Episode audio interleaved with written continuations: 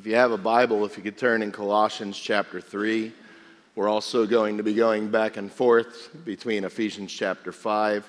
It will also be projected up behind me if any of you would like to follow along that way. So, this morning, as we continue our series within a series, we're teaching through the book of Colossians right now, but we're doing a mini series on chapters 3 and 4 on gospel formed relationships. How, when the gospel entered our life, it changed everything, including the way that we relate to one another. And this morning, we're going to be looking at how the gospel and what the gospel has to say about parenting and what it has to say about a child who honors their parents. And we're going to look at this idea of gospel centered parenting. I'm really excited about this. This has become a real passion of mine. I'm in um, the age range where I have kids ranging from five until 13 years old.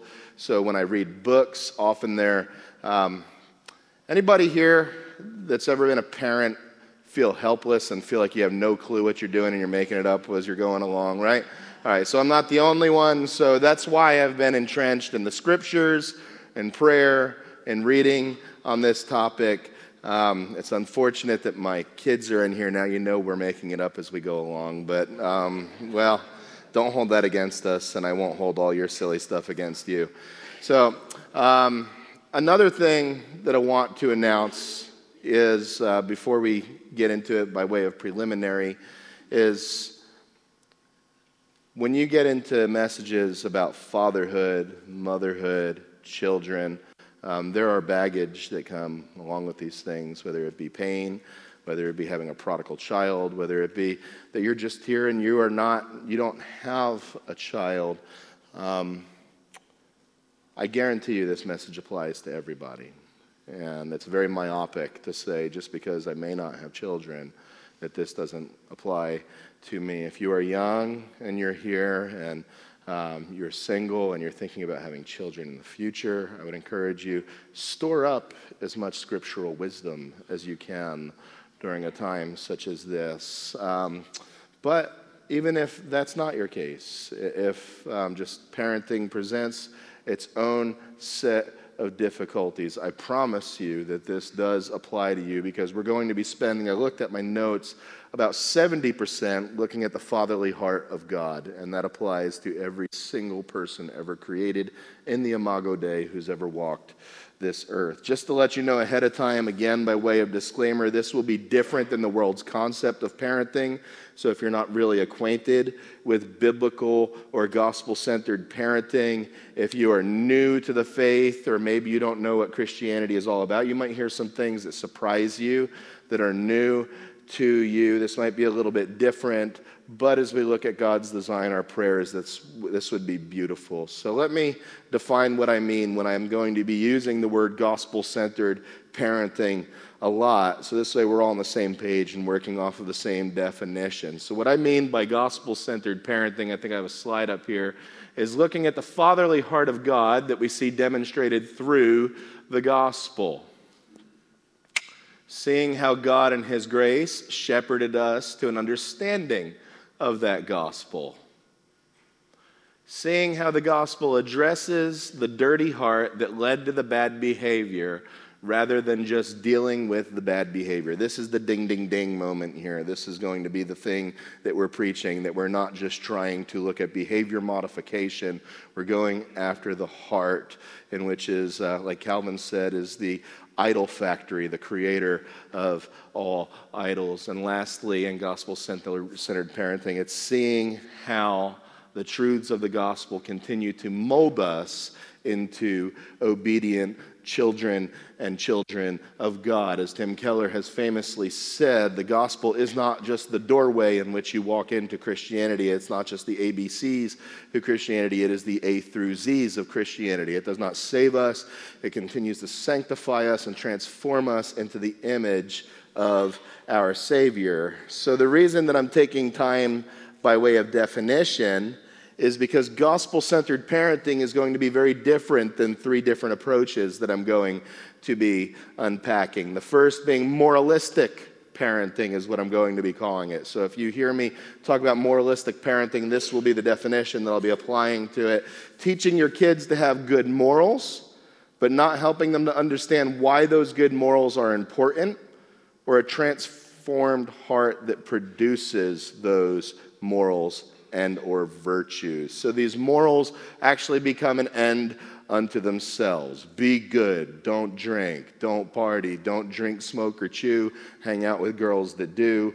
I'm not going to tell you why, I'm just going to tell you um, just don't. Um, this type of parenting typically, and I'll bet you in a room full of rebels like you, um, I was trying to find a nicer way than you to say that, but um, I would bet that there are people here that have been bred into rebellion through moralistic parenting. You're going to push this hard. You're going to make me do things that I don't understand. You're going to make me just kind of fall into line and never actually address the heart. Well, watch how hard I can kick back. Um, nobody wins in that scenario. The second, which is much like it, is behavioral modification parenting. This is reactionary parenting. The kid is caught in a negative behavior and told, don't do that. Do this instead. Well, it's incredibly common. It is probably the most common and also the laziest form of parenting. And the root of this is just addressing the wrong behavior, but never spending any time bringing Jesus Christ to bear on the heart in which the bad behavior emanated from. This type of parenting often produces children who have a dichotomy. They are obedient around the people that they need to be obedient around. Yes, I will give Sunday school answers around my Sunday school teachers, but they behave very differently around others because behavior modification parenting does not attack or change the heart. The third, and this has just been oh so prevalent, especially over the last 30 or 40 years, um, especially in movements that call themselves verse by verse preaching, which is just atrocious. Um, not, we believe in verse by verse preaching. That's why we're going through Colossians. But if your verse by verse preaching leads you to what I call Bible story parenting, which is the type of parenting that's very common in evangelical circles, where you hold up a Bible character and you say, You be like this person. See how Abraham obeyed? You go be like Abraham. Doesn't tell you that he sold his wife into prostitution. Don't be like that, Abraham. Be like the Abraham who obeyed God and it was credited to him the righteousness. See how David was a man after God's own heart? Well, he also had adultery with Bathsheba and got her husband killed, so she didn't know that an illegitimate Jerry Springer baby was on the way. But um, we're not going to tell you that part of the story. Make sure that you be like David. Can you see how that would confuse somebody? You're going into school, you think it's rough, you think that this is the lion's den. Let me tell you about a lion's den. You ever hear of Rack Shack and Benny? Rackshack and Benny was a lion's den, so go be like Rackshack and Benny who obeyed even though it's difficult. Problem with this is twofold. Look at this. Hear me. Every religion has heroes who are held up as examples, and simply following heroes doesn't make you a Christian. The story in the Bible are not to be read as hero-centric. They're to be read, well, in a way they are, but there's only one hero that they're about. They're Christocentric. They're intended to make us look to Jesus.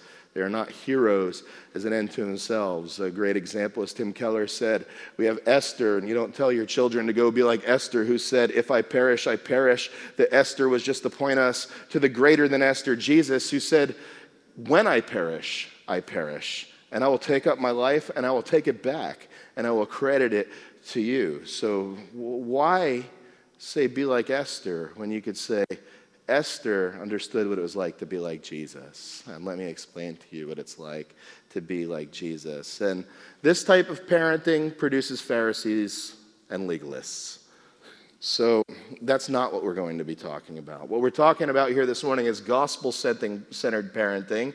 And with this type of parenting that goes after the heart, it approaches the same way that the gospel of Jesus Christ went after our hearts. The aim is for a transformed heart that then produces obedience as an act of worship and as an act of the gospel's work going on inside of the heart. If you're a young parent here, I told you this is for everybody, but Marcy will tell you that every conference that I go to, she gets the weepy phone call when they do the parenting or the marriage message. And I call her up and I'm like, I know that I'm such a terrible husband. I'm sorry. I just want to repent of all this. Mm, it's because the scriptures have great stuff for us to learn and apply. So if you're here, take this stuff to heart. I think it's accurate. And if it's not, then take me to task about it afterwards. So, we're going to approach this topic very, very similarly to how we approach the series on husbands and wives.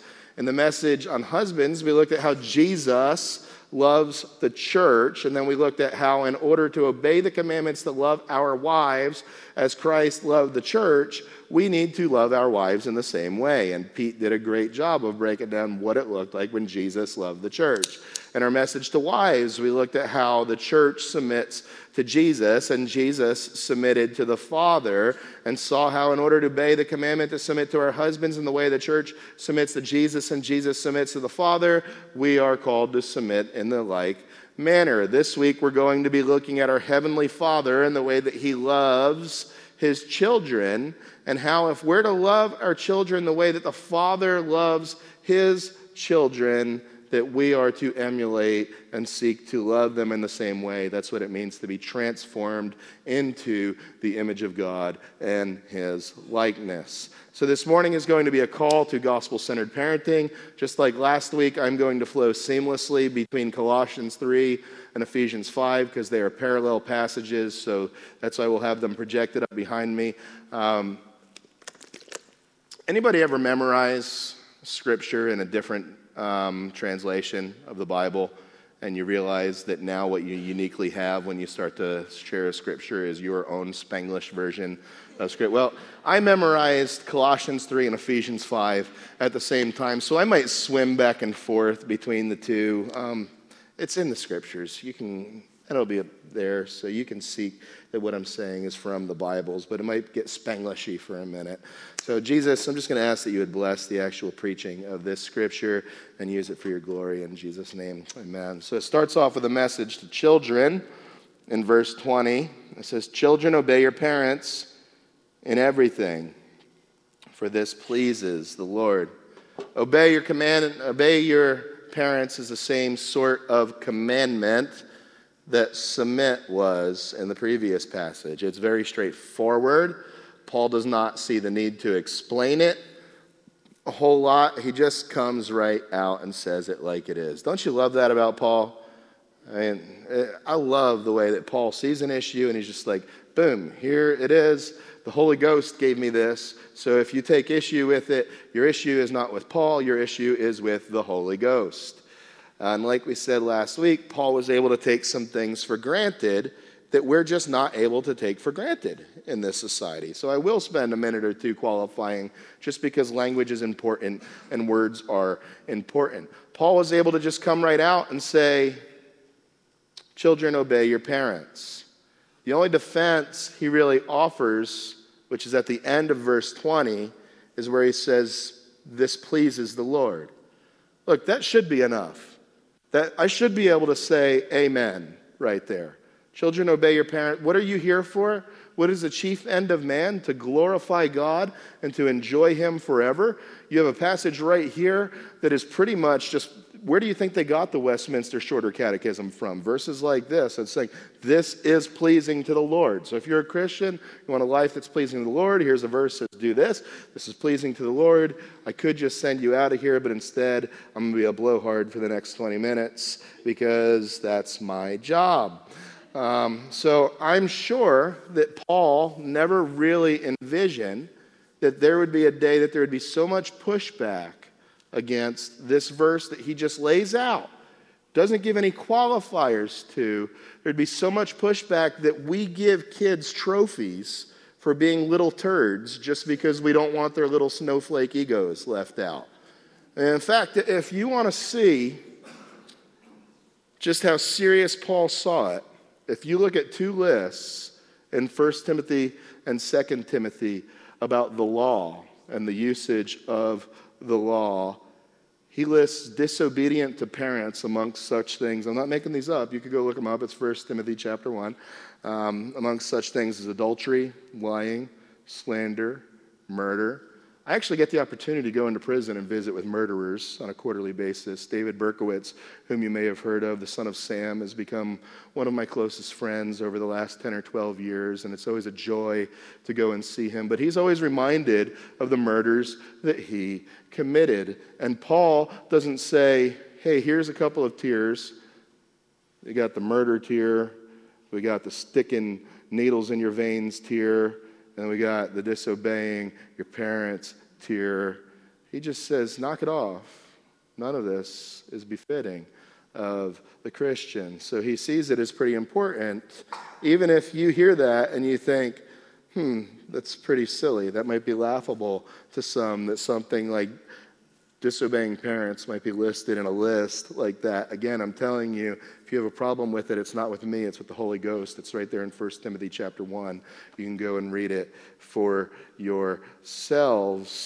So, what does this mean practically?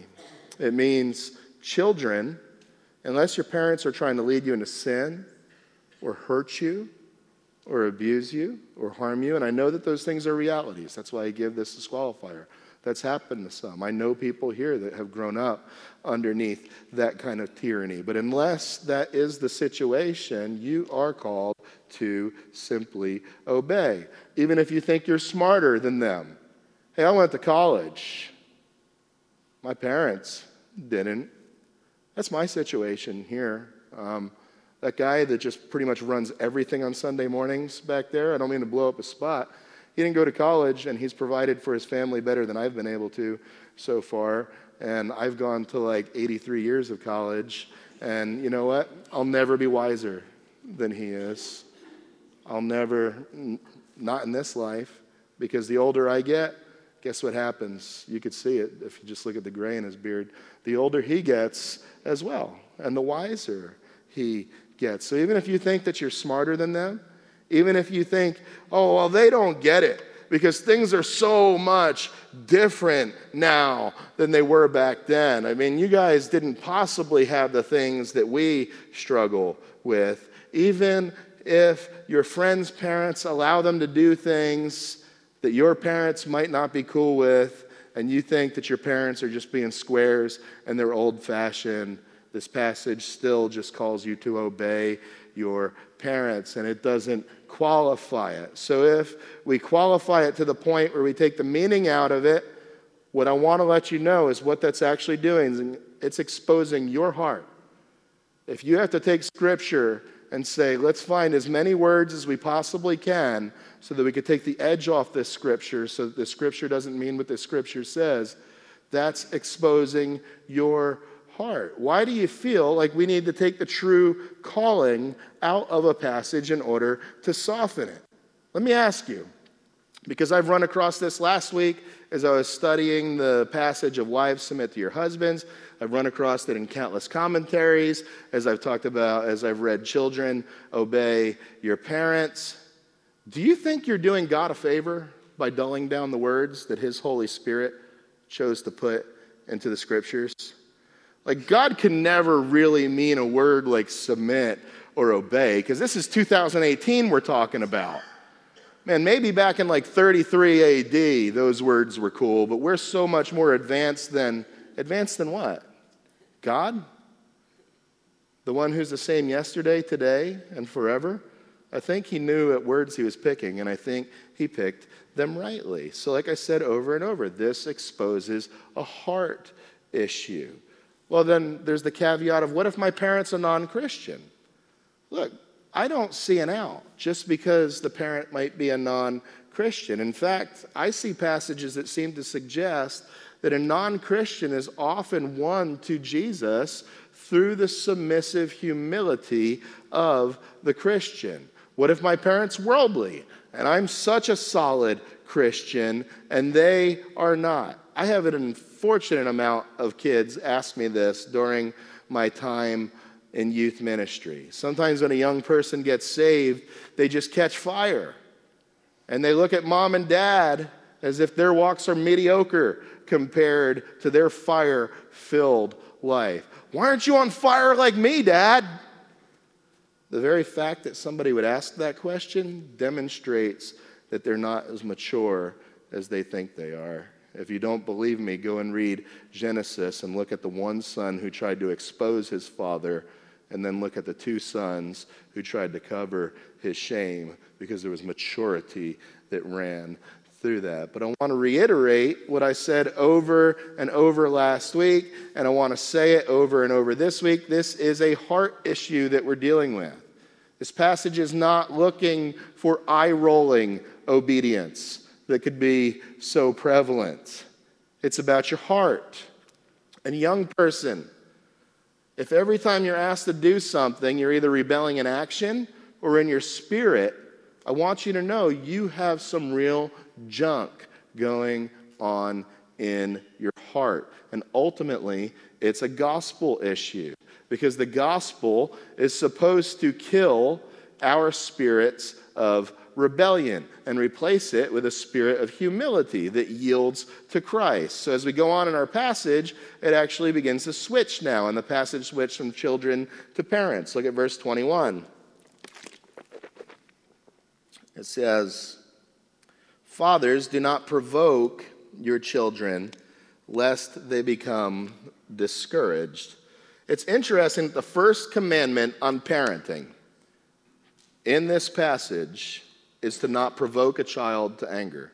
Listen to this quote. This is from a commentary that I found over 100 years ago, but it still rings so true. I think it's projected up behind me. The first counsel, meaning the first counsel here in Colossians, on the subject is negative and probably references a common pagan habit against which Christians needed to put on their guard.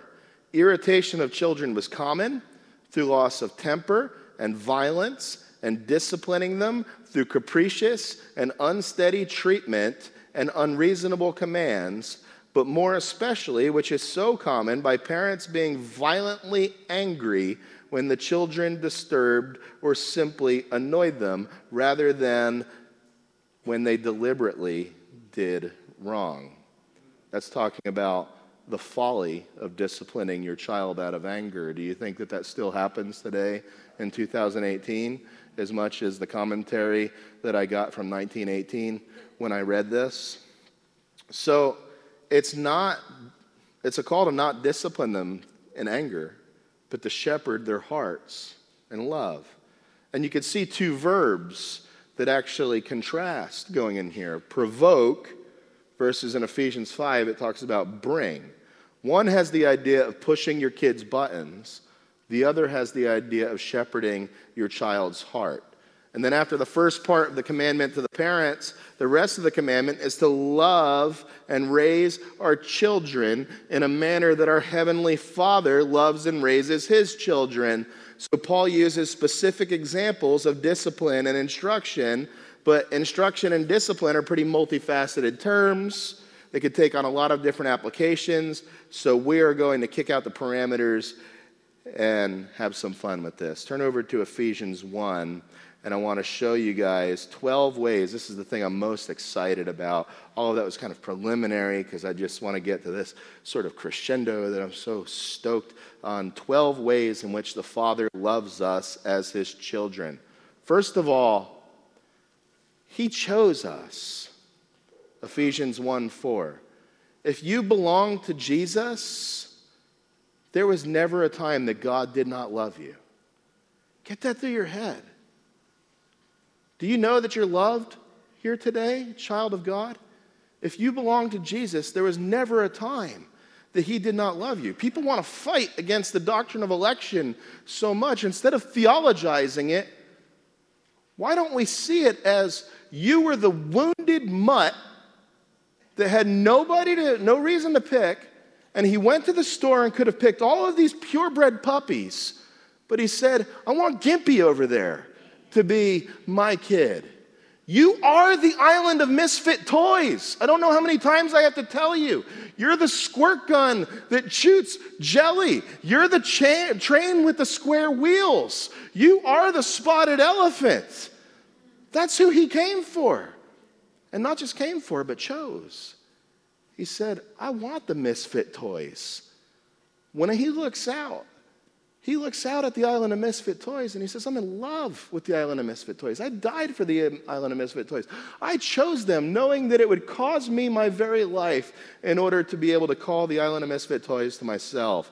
He always intended on being your loving daddy. How cool is that?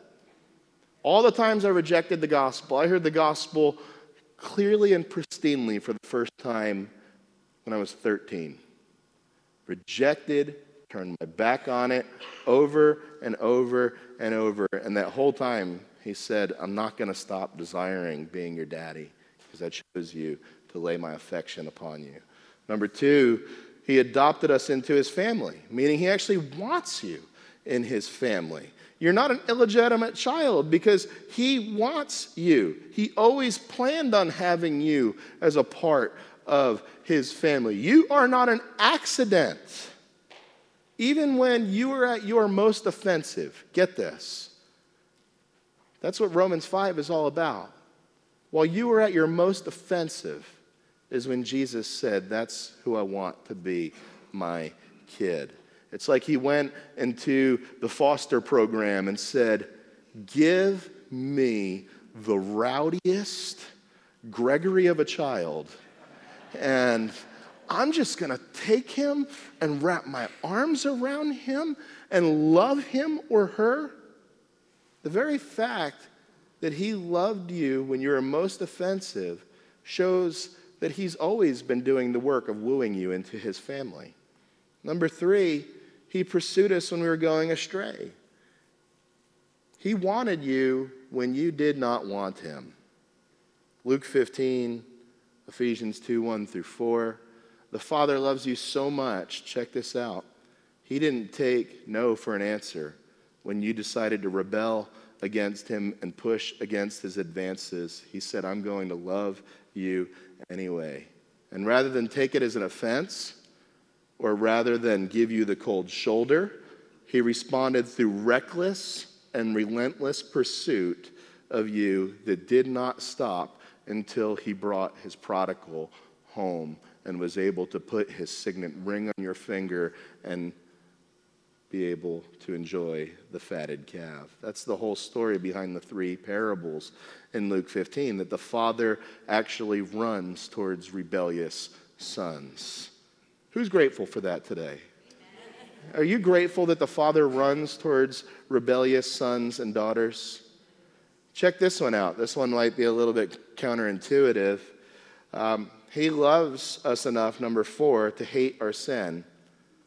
His heart breaks when we destroy ourselves. I've talked to so many people. I remember evangelizing somebody that they said, I never could believe in a God who would hate. And my response to them is, I would never, ever believe in a God that doesn't hate. And I'll break that down to you. But I see those stupid bumper stickers all the time that hate is not a family value. If it's not, then you have some terrible family values that really need to be worked on. It most certainly is, and I'm going to explain it, and I think you'll agree. What kind of father would he be if he allowed you to dive headlong into your own destruction and was indifferent about the things that you were choosing to destroy yourself? In my addiction, when I was choosing all of these things that were destroying me? What kind of father would he be seeing me walk in the throes of addiction and not saying, I love you, Eric, but I hate the things that are being done to you and that you're doing to yourself? It's self destruction. That's not a good father. I remember this story, and I brought a little prop here. I went to West Virginia and I was working in the meth capital of the world in Appalachia, down in a holler in St. Albans. And there was this little tiny Methodist camp that we used to go to. And it was just, it was crystal meth land. That's what it is out there. But that was supposed to be the one safe haven for kids to come to. And we went there and we baptized like 15 kids. And it was beautiful. We were just seeing the Holy Spirit work. Went back there like seven or eight times, and it really felt like the Pied Piper each time we'd go. I'd go down to the creek. I can't call it a creek because that's improper when you're talking about West Virginia. We'd go down to the creek, and there'd be people just wanting to get baptized when you went down to the creek. Ain't that right, Jolie? You're from West Virginia, right? So, Miss Rita, she was all of like four foot nothing we were sleeping on the ground in front of this place, and the meth dealers came out to start selling meth to these 12, 13 year old kids that were bunking up there. And she came out with a baseball bat, and this was their card. Wham! And I got to watch this lady just crush the car of a meth dealer. It was awesome. You gonna tell me that there's no hatred that's a part of love? I watched hatred that was so born out of love that day. I was like, man, this woman loves these kids so much that she's willing to put her life on the line to be able to protect these children. Sounds like a certain Messiah that I heard of who put his life on the line in order to go after his children. For the father to really love, he has to practice hatred for those things that destroy his kids. Number five, he forgives us. 1 John 1 9, for those who confess of our sins, he's faithful and just to forgive us our sins and to cleanse us of all unrighteousness. We can never exhaust the Father's forgiveness, no matter how many times I sin against him. Check this out. This might be you today. You might be here and you're like, man, here I am hungover again. Here I am having fought with my wife again. Here I am repenting of the same thing again. again. Did you know that he doesn't look at you and say, here you are again. Same junk. You ever going to learn? Don't you know God helps those who help themselves? Benjamin Franklin 316. Man, thank God that that came from the mind of pagan Benjamin Franklin and did not come from the mind of our Savior. God helps those who had no prayer of helping themselves. That's the gospel, and it's the whole point of the gospel. Number six, he instructs us. That's in the parallel passage in Ephesians 6 4. The aspect of God's fatherhood is brought out in that passage. He doesn't leave us to try, for us to try to blindly figure it out on our own. As a good father, he finds many creative ways to instruct us. He left his word, his very heart, on paper. The word became flesh and dwelt amongst us. John chapter 1. He left his spirit, who he said would instruct us in all things, John chapter 14. He left his church to provide a community to be able to help instruct us and live a godly life. Number seven, he defends his children with a jealous love. That's what the whole book of Hosea is about. Gomer is running away and choosing to run after the nations and to prostitute herself out to those who are abusing her. And we have all of this lovely imagery of God as Abba and Daddy, and we usually love that imagery. But to those who harm his children, he is a relentless warrior. And we see that over and over that your God loves you and protects you with a jealous and zealous love. And he defends his kids with a vengeance when necessary. If you don't believe me, read through chapters 20 through uh, 22 through 58 of the book of Isaiah and see how God feels about those who would come and persecute his chosen ones. You have a warrior daddy who is zealous to defend you. Man, remember the whole my dad could beat up your dad game that you used to play when my dad's six six, like 250. So unless your dad was Frank Savannah, I always won that game. I always got to be like, my, you can say, my dad could beat up your dad. When there's persecution that's coming against you, you have a father who burns with righteous indignation that his children are being marginalized. Number eight, he teaches us the gospel. Hebrews 2 3 says, How will we escape if we neglect so great a salvation, which was first declared? Ginomai. It was taught to you by the Lord. As a good father, he instructs his kids in the gospel. The disciples picked this up in the ministry of Jesus. You see it kind of come to a head in John chapter 6, don't you? When Jesus says, uh, and they come to him, they say, Jesus, you were pretty popular, and we were kind of into hanging out with the in crowd. You're not so popular anymore. And he's like, That's cool. You want to peace out too? And they're like, Well, no. Where should we go, Lord? You alone are the one who has the words of eternal life. You're the one who instructs us in the gospel. Number nine, he disciplines us when we go astray. Hebrews 12, 6. The writer of Hebrews actually puts it this strongly. He says that if the Lord doesn't discipline you, then you're an illegitimate child and you have no part of him. Pretty strong words, right? We don't like to think about that aspect of the Father, but I want to show you why you should want to think about it because it sure beats the alternative. If you don't believe me, go read Romans 1 18 through 32 and see what happens when children do not respond to discipline and he just continues to give them over to their own debauchery and they go and slide down that scale. Even though discipline is uncomfortable for a season, I just mashed together a bunch of scriptures.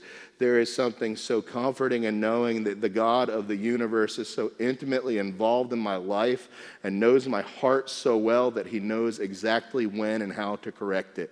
Does that comfort you today? Because the heart's desperately wicked above all else. Who can understand it? Jeremiah 17 9. But I have a father who can look in here and say, Eric, what's wrong? Why are you off? Can I help you and bring some correction into this area? Number 10, I need to move along here, um, but I could just preach on this all day long. Um, Terry Mills gave me the permission to preach all day long, um, but I know that that wasn't a vote. You didn't take a vote, did you? Yeah, so just because one person said that doesn't mean I can. Um, but if you want to take a vote, um, he, he sacrificed for us, number 10, and he was pleased to do so. Isaiah 53:10 says that it was the Father's goodwill to crush him. In doing so, he knew that he would have a ransom for the many. Hebrews 12:2 says that it was for the joy that was set before him that he endured the cross, despising the shame, and he's seated at the right hand of the Father. We think of Jesus' sacrifice as well we should, but think about it from the Father's perspective. Think about Isaiah 53:10 where it says the Father was pleased to crush him. Can you even wrap your minds around that? Parent, if you're here, could you wrap your minds around just being so full of love that you're saying, I'm going to crush the ever living everything out of my son because in doing so, I'm going to get a treasure that didn't want me to begin with. Wow. That should take your breath away. And if it doesn't, check your pulse or the pulse of the person next to you. That verse tells us the father was pleased to sacrifice for his children because in doing so, check that. Anybody who's older and you get to have those holidays where all the kids are around the table, is there anything more precious than that? When you know, uh, your son flies in from California, got another kid who comes in that, even though he only lives 20 minutes away, he's too lazy to ever visit you. Um, I shouldn't have said that. Um, but isn't there something just so precious about when you get to have them all around the table? That's what it means when it says that the Father was pleased to crush him. He's going to get to have you all around the table someday and just be able to kibitz with all of his children. Man.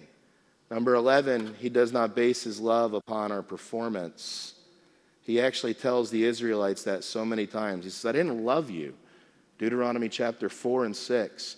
For anything that you've done, we forget that so often.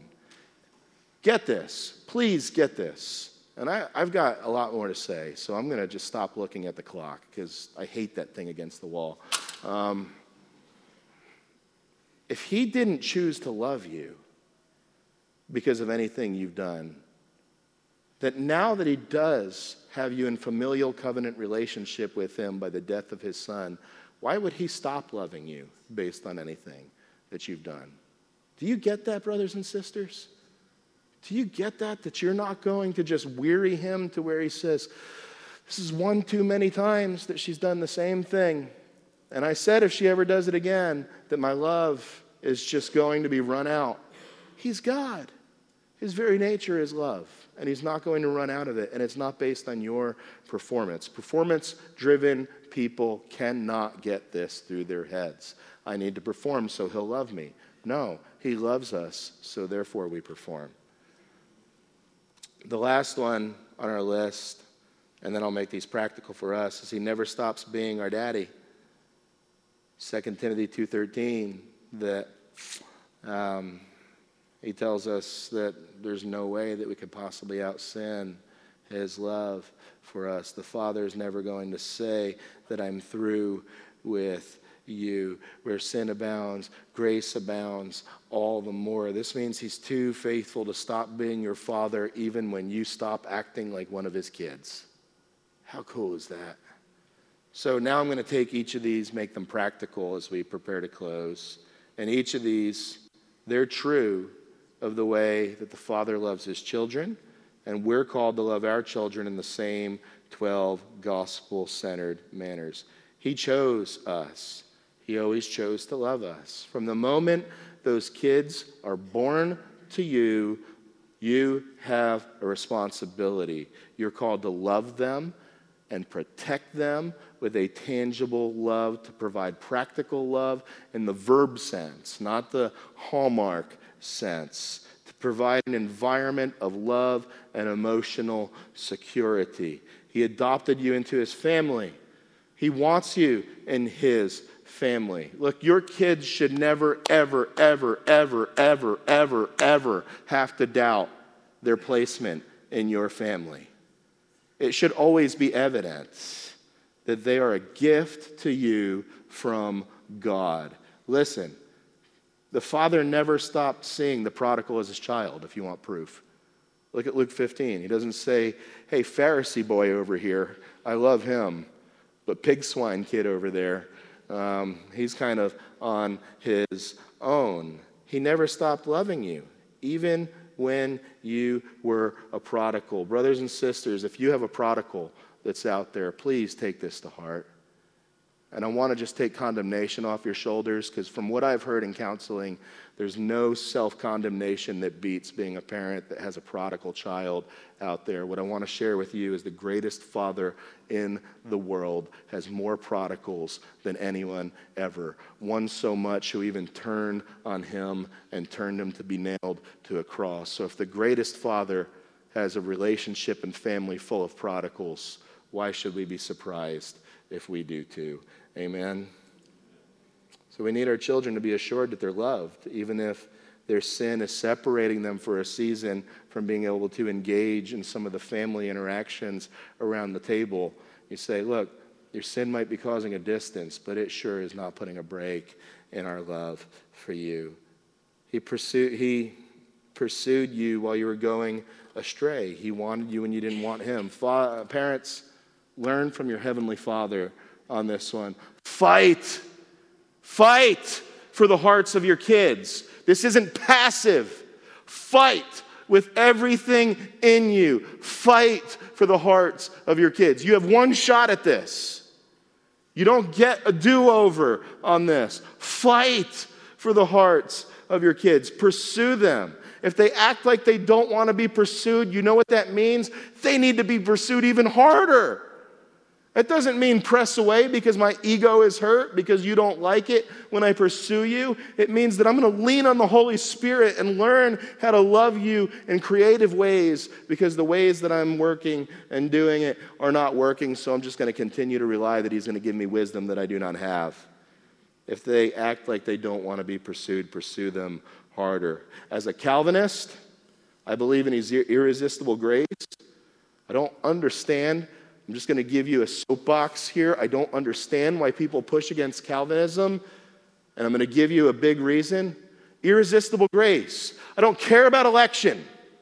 Take that one off the table, okay? If you want to talk about, hey, I, don't understand um, different parts of the tulip, I don't care for right now. But why would you ever want to deny irresistible grace which says that once God has set his mark on you, he'll pursue you until you're his. You know how grateful I am for that? You know how much I shook my fist at him and didn't want him? And he said, Boy, you think you can run? I can run so much faster. I'm going to chase you down until you're mine. Pursue your kids like a lovesick Calvinist. Number four, he loves us enough to hate our sin. His heart breaks when we destroy ourselves. I hear too many people just accept the oh, boys will be boys mentality. That's rubbish. God is such an artist in his love that he loves us enough to hate our sin, love us, the sinner, and it's never in question. Get this your father loves you so much that he'll never stop hating your sin. But thankfully, he views your sin through the lenses of Jesus Christ. Your kids need to know two things about how you view their sin. If you get nothing else, if you're a note taker, take these down. This is just bangarang stuff right here. You love them enough to hate their sin because you know that God's created them for something so much greater. And you're never going to stop loving them no matter how they continue to struggle with that sin. Let me repeat that. You love them enough to hate their sin because you know that God has created them for something so much greater. And you're never going to stop loving them no matter how much they struggle with that sin. That's the gospel. That's gospel centered parenting in a nutshell. Son, I hate what this is doing to you because it can only lead to destruction and separation from God. But I love you and will never stop loving you, even if you continue to choose these things that I hate and that hurt me to watch you go through. Let me uh, start to wrap this up a little bit quicker. He forgives us. A good parent is a gracious parent. Your child should never know, have to wonder if they can come to you to be forgiven by you, just like we should never have to wonder if we could go to our Heavenly Father and be forgiven by Him. Teach your kids a solid understanding of grace and forgiveness is the greatest way that you could pass on the gospel to your child. Sitting down with them and getting down on their knee and looking at them in the eye and grabbing them by the shoulders and slowing down and saying, honey, what you did was sin, and there's consequences for that sin. But our Lord Jesus Christ paid the greatest price for that consequence when he died on the cross. And he did it so that he could forgive your sin. And the Bible tells us that if we confess of our sin, he is faithful and just to forgive us our sin and to cleanse us from all unrighteousness. He gave you a cosmic do over in Christ. So because Jesus forgives you, and I am a believer in Jesus and he forgave me, you know what? I forgive you as well. You think that goes a little bit deeper than just walking through four spiritual laws with your children? It gives them the chance to see the gospel in action. He instructs us. Parents, God is radically involved in the instruction of his children. We're responsible to teach our kids to hear the Holy Spirit and to understand and to love God's word. Parents must not abdicate this or farm it out to someone else. It's not your Sunday school teacher's job to teach your kids the Bible. It's not your health school teacher's job to teach your kids about sexual relations between a man and a woman in God's economy. It's not the TV's job to teach a boy how to respect a woman, and it's not Facebook's job to teach a young woman what she should look like. Do you get that? Can I get an amen?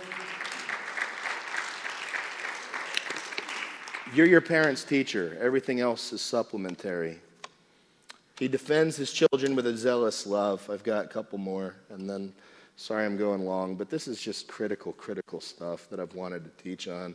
So I'm going to stop apologizing because I'm just going to be staying here after you all leave, so it doesn't matter anyway. Um, your kids should know that you have their back. They should know that their hurts are not an inconvenience to you. I remember going to the park, and Eric Bergstrom's going to love that I'm sharing this. I won't get as animated as I shared it the last time, but there was this group of kids that were bullying my child, and the dad was sitting there just drinking a beer and watching it. And finally, I got so mad that I said, Stop picking on my kids! And the father came over and said, Why are you yelling at my kids? I said, I'm not. I'm yelling at you. Learn how to be a father. And he got up to about here, and I said, You're going to regret it. I was mad. Fathers, you should be mad. If somebody's hurting your children. Because your heavenly Father, if you don't believe me, read the book of Hosea, read the book of Amos, read the book of Jeremiah. Read when Jesus says about a millstone and the weight of it tied around a neck if you don't believe me that the Father does not want his children to be abused by others. You need to defend your children, and they need to know that you are their protector. But not, it doesn't stop at that. You point to Him and you say, I'm your protector because you have a sovereign protector who never stops. He never sleeps or slumbers. The God of Israel is always watching over you. He teaches you the gospel. Number eight, parents, you can't make your kids accept the gospel. That's a Holy Spirit transaction but you can make sure that your children know the gospel inside and out, and you could devote your life to putting them in opportunities where they can hear the gospel being fleshed out. You can make decisions now so that your children are fluent in the gospel. Friends, if you don't get anything else from today, please get this that if the only understanding that your kids have the gospel is saying the sinner's prayer, the gospel will become irrelevant when they become older and start to experience conflict because they're not going to have a basket to be able to put it in. They need to know that their sin is offensive to a holy God. They need to know that God is not just about them being a better, more obedient kid. They need to know that Jesus forgives them no matter how bad they blow it. They need to know that seeking satisfaction outside of Christ is a big deal because it reveals a lack of saturation of the gospel and they're never going to find what they're looking for apart from Him. It's got to go deeper than just the sinner's prayer. He disciplines us when we go astray. Hebrews actually tells us the primary evidence that we're His. Parents, let me encourage you part of discipline is your God given right to put your foot down on spiritual things. Somewhere, and if you've believed this lie, I want to take a second to dismantle it. Parents started to believe the absolute hogwash that I can't make my kids participate in the things of the Lord. Baloney. Here's the deal you have two choices. Can you go pay your own rent? No. Okay, you're coming to church. That's it. Those are the choices. Can you go and provide your own meals? Can you go take care and fend for yourself? No, you can't. Okay, well, in this house, the gospel is of primary importance, and we're going to put you in a place where you can hear it. And you know what? They might not be as resistant as they think, as you think they are. I remember sitting there when my parents would bring me to church. And this guy, Phil, would preach the gospel, and my eyes would start to get that little, I don't know what, it, what you call it. It's like this little water reservoir underneath. And I knew you were looking over, Mom. I, I knew that, like, is this finally getting him? is, is my dirtbag of a son finally hearing this stuff? And I would suck those things right back up no, I'm not hearing it. This makes no sense to me. They had no clue what was going on in here, and you have no clue what's going on. It's worth the fight to get your kids out the door and say, You will be in a place because faith comes by hearing, and hearing by the word of Christ. He sacrificed for us, and he was pleased to do so. I only have two more after this. We've been talking a lot about justifiable stereotypes. There's a stereotype of the absentee father, or the stereotype of the undermining wife. Well, if there's two things you want to do to watch a dad cry, either play butterfly kisses, or you don't even have to sing the song. You could just give, and the cat's in the cradle and the silver spoon, and you're like, Come on, Dad, you want to go have a catch? What I'd really like, son, is to borrow the car keys. I'll bet, see, I see like four of you crying already. Um, there's a reason that that song resonates because it's a stereotype, isn't it? Many kids have grown up with a dad who would not sacrifice his career for the sake of being a dad.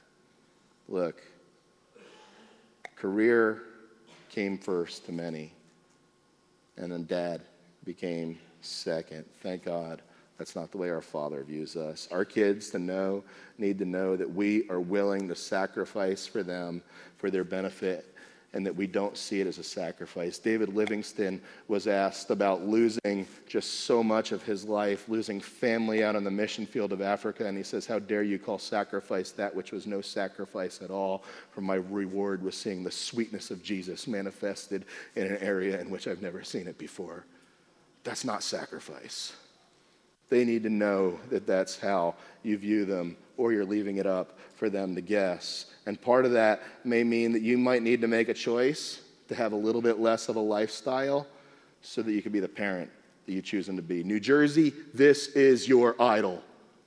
This is your idol. Let me max out my lifestyle, work every single hour that I can to have a lifestyle that I never needed to begin with so that I could give my kids a bunch of stuff that they don't even need, that they're going to break, that they're going to forget about, so that they could be sitting in a counselor's issues uh, room talking about their daddy's issues years later. Too many people, in their desire to give their kids the best, have forgotten that the best thing that you could give your kids is a mom and dad. They don't need more stuff, they need a Jesus loving mom and dad.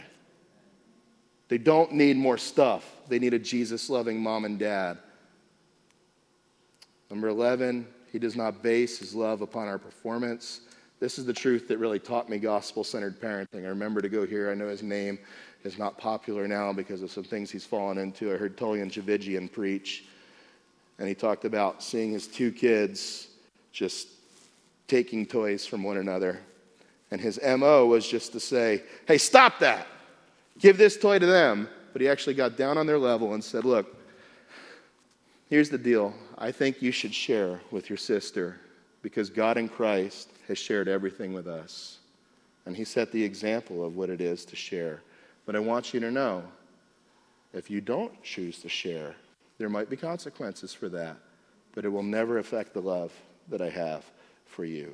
So, you doing this is not a love issue. I'm going to love you the same whatever you choose. How much more powerful is that than just,